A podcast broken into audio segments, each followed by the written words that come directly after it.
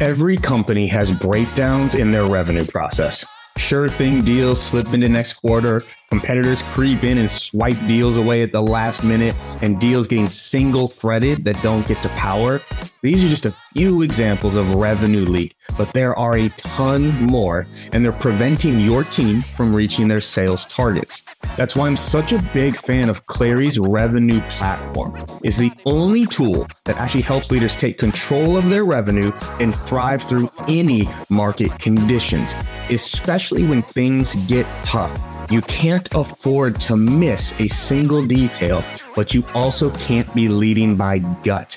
Clari combines the science and the art of sales and sales leadership. So go to clari.com if you want to answer the most important question in your business. Are you going to meet, beat, or miss on revenue?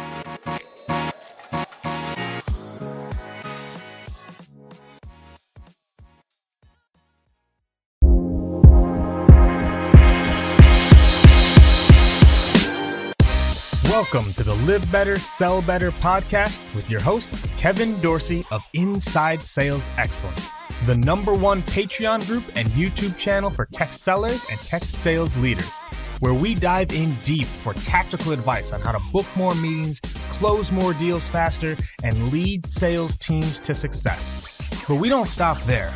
We also focus on the person in salesperson.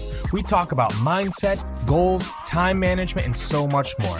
So thank you for listening. And if you're interested, head on over to patreon.com slash inside sales excellence. Now with that, grab a notepad, get ready, and let's dive into the good stuff.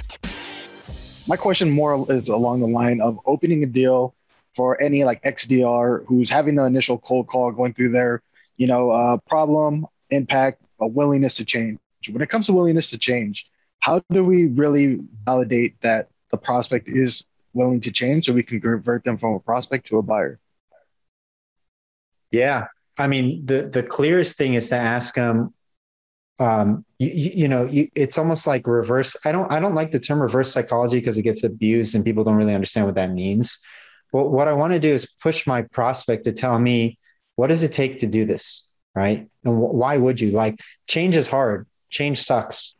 I, I, you know, I almost you, what sellers typically fail to do, and again, I, I, did this for the first three years of my sales career. I failed to do this. I failed to acknowledge that my buyer is getting the job done today. You know, before my call and long after, they'll still be successful. Will it be as great or as awesome as it could be if they had my product? Maybe not, but they're clearly getting the job done.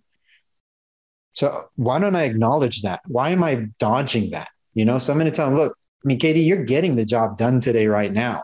I mean, you took this meeting with me, but I'm curious, like PatientPop seems to be on a great trajectory. Why now?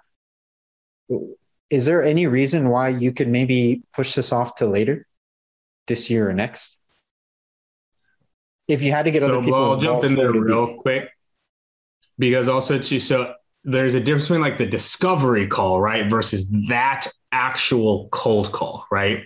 So I think the question is, how do you pivot, right? So you did the permission, right? Like, hey, do you got, you know, can I chat with you real quick? Like, I'll be brief, promise not to I understand what you're saying yes. on a cold call. Yeah, then, yeah. Then you say, all right, um, you know, CFOs are struggling with this and this. Like, how are you doing with the rising costs? And I go, well, shit, like, I mean, I guess this is how I do it right now, or you know, we really haven't found a way.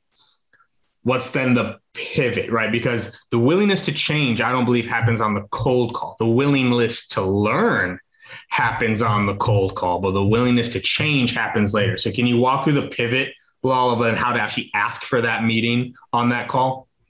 Yeah, yeah, great. Sorry, yeah, I misunderstood this. So good. Thanks for getting me back on track on that one, Katie. So um, on a cold call, you're not addressing any of the like willingness to change, impact, or any of that. That's not what a cold call is for. A cold call is just to schedule a meeting, right? All you're trying to do is buy time. You're just trying to buy time on the calendar, nothing else. So this is like the idea of like give them the give them the sizzle without the steak. You know, like you know like Chili's or something, and you hear that like fajita platter sizzling, and it like gets your mouth watering. Even though once you get it, you're like, nah, it's not as good as I thought it was going to be. But like you give them that sizzle before the steak, you give them that enticement. You want to you you address the problem Okay. They start, they embrace it and they tell you, yes, I'm having that problem. Yes, I'm trying to work with my broker on that. We have not been able to solve that problem. And then they're going to start asking you out of just curiosity, well, how do you address it? You still haven't told me what you guys do. What's different about what you do? You're going to give them just a taste and nothing more. TriNet is the largest PEO in the country. It's an alternative approach to the broker model, one that's not right for everyone. It sounds like you may have some interest in this. I promised that I would be brief. Remember the four steps permission, problem, provoke, promise. I promised I'd be brief. Would it make sense to schedule a call in the next day or two for 30 minutes to go over this properly? I'm going to lean back. The biggest lie sellers have been told is don't be the first to hang up. That is bullshit. Whoever tells you that does has no idea how to sell. You always lean back. There is such power in taking control of the situation and going, I'm done. I don't want to tell you anymore. It sounds like you're interested. It sounds like this would be relevant to you. Would you be opposed to scheduling 30 minutes in the next couple days to discuss this further? You're going to lean back. Now, if they insist that you tell them something, tell them something. I mean, don't withhold information. Don't be don't be a jerk. Tell them a little bit about it, but as little as possible. The, just the bare minimum. Just give them that sizzle without the steak. Just enough so they know that there's something there, but don't show them it yet. And that's when the discovery and demo comes in, where you can then suss out the pain, the impact, and the willingness to change and go through the whole the whole sales motion.